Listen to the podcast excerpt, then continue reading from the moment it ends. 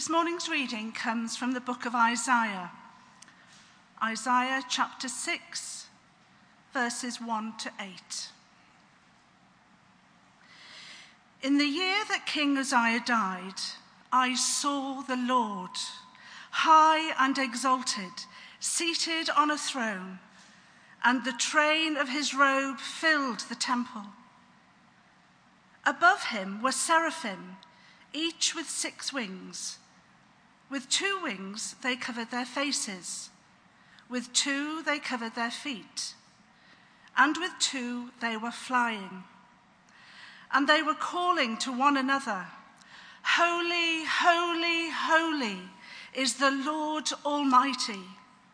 The earth is full of his glory. At the sound of their voices, the doorposts and thresholds shook and the temple was filled with smoke. Woe to me, I cried. I am ruined, for I am a man of unclean lips, and I live among a people of unclean lips. And my eyes have seen the King, the Lord Almighty. Then one of the seraphim flew to me with a live coal in his hand which he had taken with tongs from the altar. With it, he touched my mouth and said, See, this has touched your lips. Your guilt is taken away, and your sin atoned for. Then I heard the voice of the Lord saying, Whom shall I send, and who will go for us? And I said, here am I, send me. This is the word of the Lord. Thanks be to God. Thank you, Kerry. Let's pray. Heavenly Father, along with Isaiah, we are faced with your holiness. Holy, holy, holy is the Lord Almighty. And we just pray now as we come to consider Isaiah's encounter with you in his vision. Lord, would you speak to us? Holy Spirit, would you come and stir us? And would you send us out with your good news to those around us? In Jesus' name. Amen. Amen. Well, good morning, everybody. I'm Andy. Uh, I'm the curate here at St. Paul's, and it's a joy to uh, be sharing as part of this series on encounters with God, looking at the prophet Isaiah. Now, Isaiah is sometimes called the fifth evangelist, the fifth gospel writer, um, because of all the Old Testament prophets, he just seems to encapsulate the person of Jesus really clearly, you know, whether that's the manner of his birth, born to a virgin, called Emmanuel, God with us, whether that's his death, pierced for our transgressions, and whether that's the inclusion of people who aren't Jewish, the Gentiles, in God's family. It's all there in Isaiah. I encourage you to read it, all 66 chapters. But we're just looking at this small part of chapter 6 uh, this morning. Um, and in this passage, Isaiah has this vision of God in the temple. And he's commissioned uh, as a prophet, you know, someone who sees and hears what God is doing uh, in and around him. And uh, I asked the prayer ministry team just to be praying over the last few weeks um, and for any words or pictures, kind of as we come to look at the prophet Isaiah um, I just want to share this, this picture actually, just as we start. Um, they had a picture of a beautiful flower, in the sense that in the flower, the kind of the nectar is deep down. And to get to the nectar, you have to go beyond the kind of the pretty outside, um, down deep into the flower. Um, and the nectar it can be drunk both for yourself, but also shared with others. Just as kind of bees go into the flower, they get the nectar and they take it back to the hive the community where it's turned into honey. And they had the verse from Psalm 34 Taste and see that the Lord is good. And may it be so for us this morning, you know, as we engage, as we go deep uh, an encounter with God along with Isaiah. Um, this encounter that kick started his ministry um, of prophecy, which blessed uh, and challenged those in his time and through history now that it's in the pages of the Bible as well. And the, the controlling context uh, of a passage from Isaiah this morning is the presence of God. And we've already been.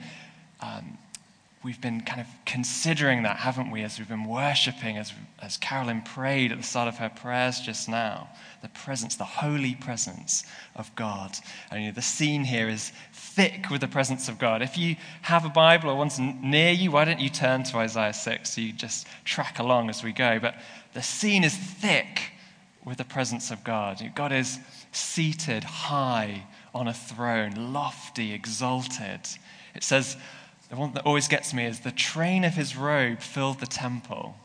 So a sense that you kind of the robe, you, you, kind of royalty will wear these, like the queen, wear kind of a long robe when you're processing um, along. And there's this sense that kind of the Lord's, the train of his robe just fills the whole place with his presence and his glories. Really mysterious and evocative imagery, isn't it? Uh, Isaiah sees that God is being like attended and worshipped by these mysterious angelic beings, the seraphim, which in the Hebrew means kind of burning ones. Uh, they have six wings covering their face, covering their feet. Isaiah is clearly grasping at metaphors here to kind of describe the indescribable, the glory, the holiness of God. And the first thing we have to say about God's presence is that he is holy. Uh, it's picked up in the passage, isn't it? What do the seraphim call out? They call out, Holy, holy, holy is the Lord Almighty. And holiness is a really key concept in the Bible. It means to be unique, you know, to be set apart.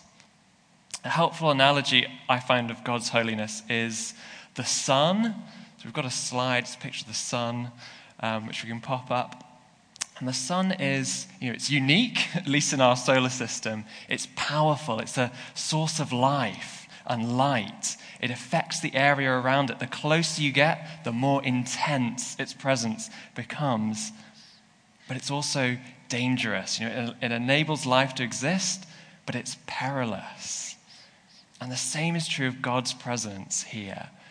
Uh, God's presence is one that impurity, sin, evil just cannot exist. It kind of burns up in the presence of God's moral perfection and goodness.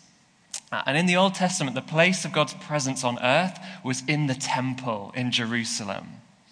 Uh, God dwelt in the midst of his people, but there had to be barriers to kind of protect the community, to protect you from direct contact with God's holy presence. And so God laid down instructions uh, to enable this to happen. He had priests who mediated, went into God's presence on behalf of the people to offer sacrifices. Um, and he had those sacrifices, which meant you could deal with the consequences of sin. And Isaiah's vision takes place in the temple. This is the context that we're in. In God's presence, dangerous place to be. Isaiah is faced with the all overwhelming presence of the Almighty God. And Isaiah's spiritual encounter happens at a really significant moment. It's in the year that King Uzziah died. And if you want to find out more about Uzziah, you can read it in uh, 2 Chronicles 26. Um, but basically, Uzziah was a king in Judah and he uh, had been faithful to God's ways. In terms of the little grade card he received uh, in the Bible, which all the kings seem to get, he did quite well.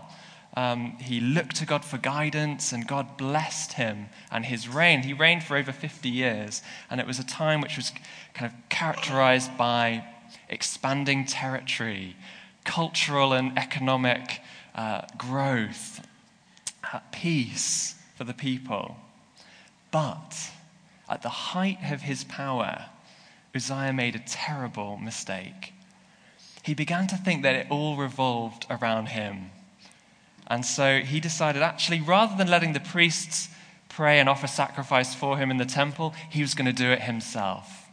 He thought, God has blessed me. I'm good enough to go into his presence and offer prayers for myself and sacrifice for himself. And so he bursts into the temple. He, he grabs the kind of censer to offer incense before God. And he's immediately struck with this leprous skin disease.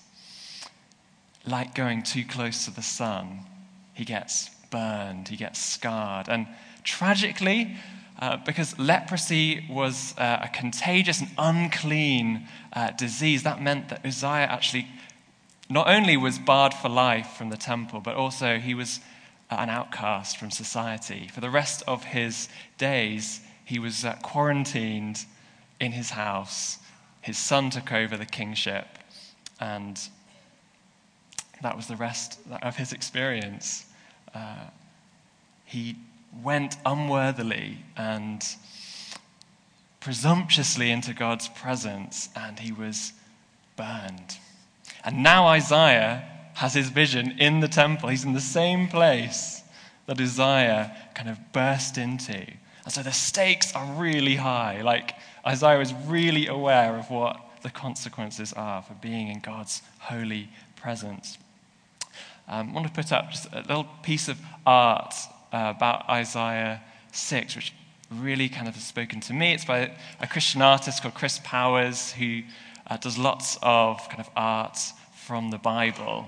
And this is kind of just captures something of the, the majesty and the awe that Isaiah experiences in uh, this vision. So I just want to track through uh, Isaiah's journey in his encounter. First is fear. Isaiah's first reaction is fear. Verses 4 and 5. At the sound of the seraphim's voices, the doorposts and thresholds shook, and the temple was filled with smoke. Woe to me, I cried, I'm ruined. I'm a man of unclean lips. I live among a people of unclean lips, and my eyes have seen the King, the Lord Almighty. You know, Isaiah knew what happened if you found yourself in the presence of God, the holiest part of the temple. And, you know, if you weren't a priest or you hadn't done the necessary sacrifices, he knew about Uzziah's experience of going into that place.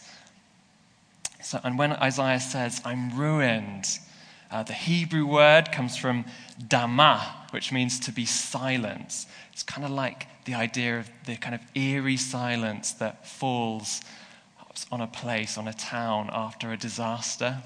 Kind of makes me think of uh, the Ukrainian town or city of Chernobyl, which in the 1980s, you know, um, it's well known, nuclear power disaster happened and it irradiated part of the city and it's uninhabited to this day. Kind of silence. And the reason why is you know, Isaiah knows before the presence of the perfectly good and holy God, you know, he's in a dangerous place. He is sinful. I'm a man of unclean lips. I shouldn't be here. And where Isaiah starts, I think, is really instructive for us uh, in our encounters with God and how we approach God. The fear of the Lord is a common kind of concept in the Bible. It's mentioned over 300 times. Most famously in Proverbs, the fear of the Lord is the beginning of wisdom.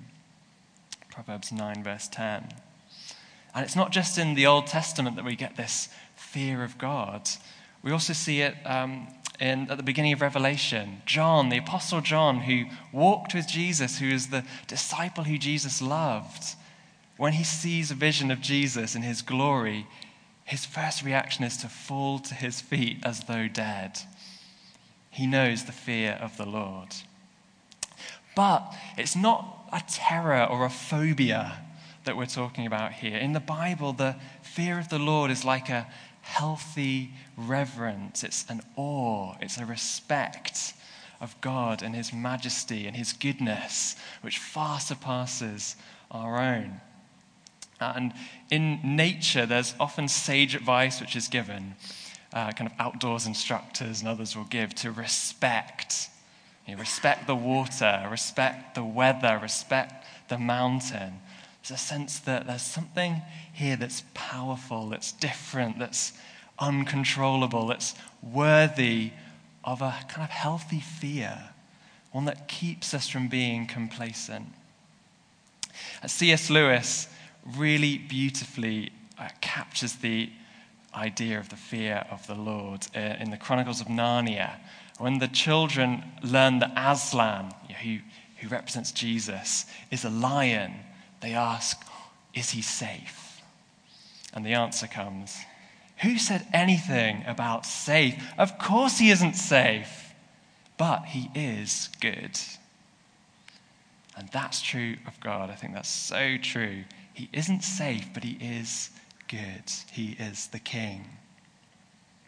And so when Isaiah finds himself in God's presence, you know, he's immediately aware of his own sinfulness, and that should go for all of us as well. It's why we have a time of confession when we gather together on a Sunday. A chance to make things right with the Lord and not to make light about coming into his presence to worship. So let's approach God like Isaiah with this healthy fear, knowing that God isn't safe, but he is good.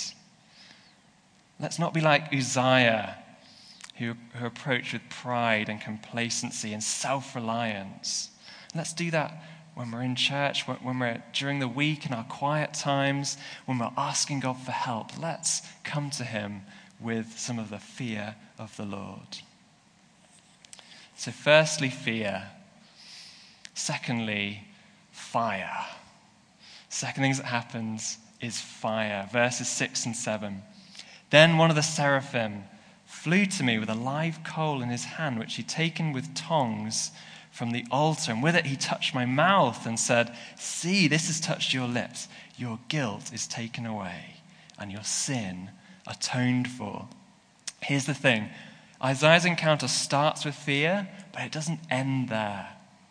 God immediately takes the initiative and moves to deal with Isaiah's sin, to reconcile, to draw close. And the coal that touches Isaiah's lips comes from the altar, altar in the temple, which is the place of sacrifice. This is the place where sin is paid for. In the Old Testament, this was done through animal sacrifice on the altar. And to come into God's presence in the temple, that required even more sacrifice. It's a reminder that grace and forgiveness from God is costly. You know, it cost a life of the animal sacrifice, and it cost the life of God's Son, Jesus when he came to die for us, put himself on the altar for us. You know, as Paul writes in Romans, the wages of sin is death, but the gift of God is eternal life in Christ Jesus our Lord. And as Isaiah has his sin taken away by the coal from the altar, that's a, a prefiguring of the divine Son, Jesus, coming down to meet us, to touch us. He's the one he stepped down from the glory of heaven with his Father and stepped onto the altar in our stead to make us holy and pure, able to be in God's presence. Wow. And the image here is like of burning that burns away impurities. I wonder, have you ever experienced a bush or a forest fire, kind of firsthand? Um, I, I grew up some of my years in my childhood uh, living in India, South India, where my parents were missionaries. And I'll never forget, we went on a kind of school camping trip.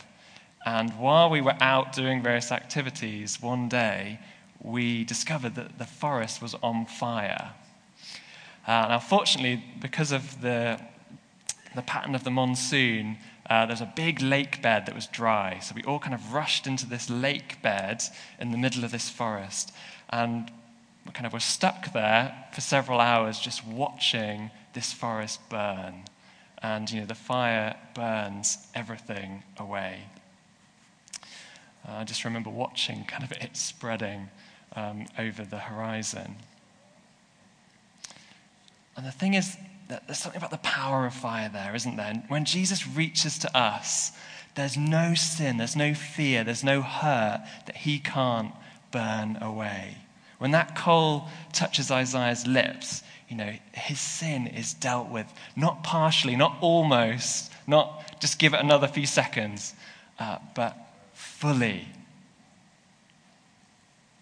And forgiveness isn't something that we earn from God either. It's given freely to us. It's given freely to Isaiah and to us. You know, Isaiah isn't told, stand up or come, come to the altar or, you know, pray or worship or say this or do that. He's met right where he is by God. God sends the angel to him and cleanses him. And God meets you, meets me where we are. You know, God, when we confess our sins to him, he's not going to hold it over us. He's going to cleanse us and forgive us and receive us into his presence. What good news! I just have two kind of questions for us to ask ourselves. The first is Are you experiencing, have you experienced that fire of God's love for you? The love that sent Jesus to be born into the world for you, to seek you, save you, shape you. Because that is the love that God has for you and for me. And the second question I have is Is there something that's preventing you from being sent out by God? Something in your heart, something in your past, something around you. God wants to deal with it. He wants to heal you, to purify you, that He might send you out with the good news, just as He sent Isaiah. The good news for others. So we've had fear and fire, and the final stage is freedom.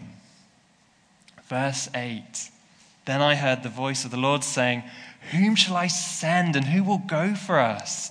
And I said, Here am I, send me. Here am I, send me. What a transformation has taken place uh, in Isaiah, affected by God. He's gone from crying out, I'm ruined, I'm silenced, I'm sinful, to giving God a blank check to do whatever, wherever, however. Isaiah gets this glimpse of God's redemptive purposes in the world, and he wants in. How about you and me? You know, he's found himself in God's presence. He's confessed his brokenness and his complicity with sin. He's been forgiven by the costly grace of God. And now he's sent out as a witness to the world to tell of what God's done for him and what God is doing in his community and in the world and in the future. So, how about for us? How much more for us? You know, those of us who we live on this side of history, this side of the cross, we know of Jesus who's come, uh, died, raised again. We've received uh, the Holy Spirit, been sent out in power. I just want to pause for a moment and um, ask each one of us where in your life do you feel least uh, equipped or least able to share good news, the good news of Jesus. Could, could be in the workplace or on campus or at school, in your family, in your neighborhood. Maybe all of them. But God wants to send you and me, He wants to use you he wants to partner with you. He wants to do it in your context, with your family, at your workplace, in your friendships, in your hobbies, in your responsibilities. He wants to do it with your voice, with your lips, your story, your heart. And he wants to do it with your means, your skills, your position, your possessions, your influence. And he's not going to force any of us to this because God offers us freedom. But He is going to give you and I opportunities to say yes, just as Isaiah did. It's worth noting that Isaiah's prophetic messages uh, weren't always cheery. Um, just in the rest of this chapter, in chapter 6, uh, the first message God has to give Isaiah is one of judgment. But Jesus, Jesus Christ, is always woven throughout. Chapter 7, Emmanuel, God with us. Chapter 9, unto us a child is born. Chapter 11, the righteous branch, etc., over the next 50 chapters. But what God has for you and me to say and do in our context when we're sent by Him, it's not always going to be popular. It's uh, not always going to be well received. It's going to be countercultural.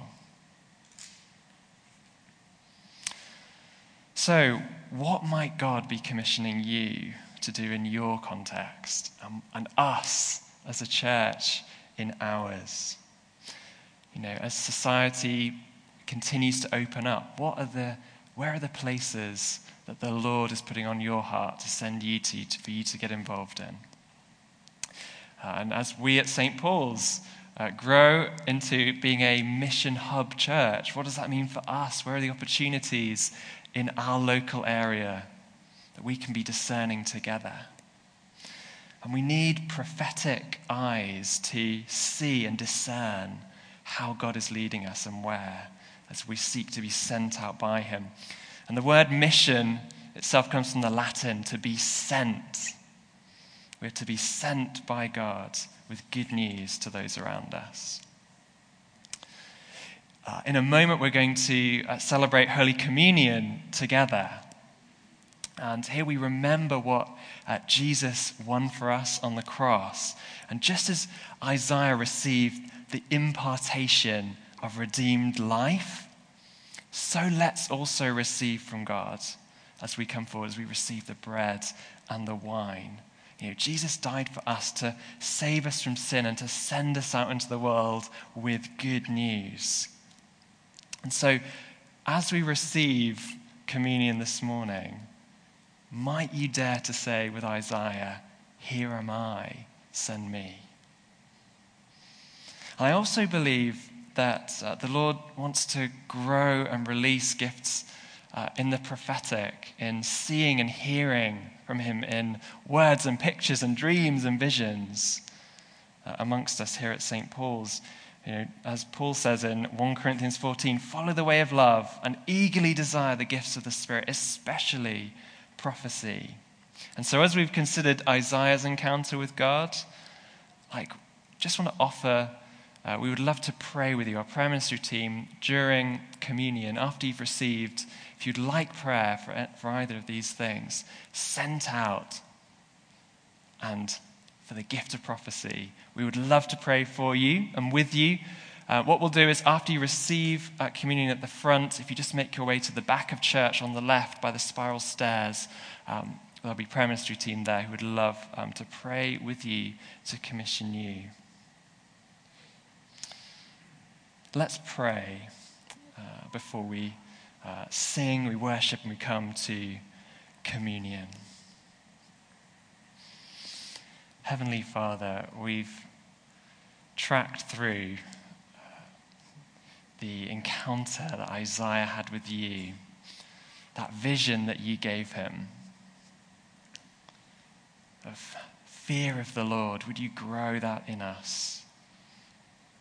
Don't let us be complacent in our walk with you, Lord.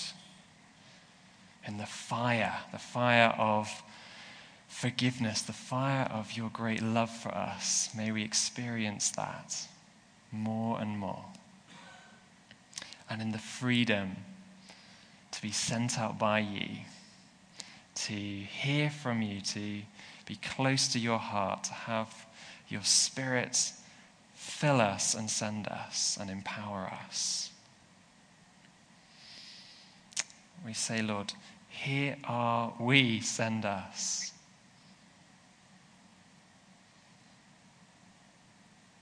In Jesus' name, Amen.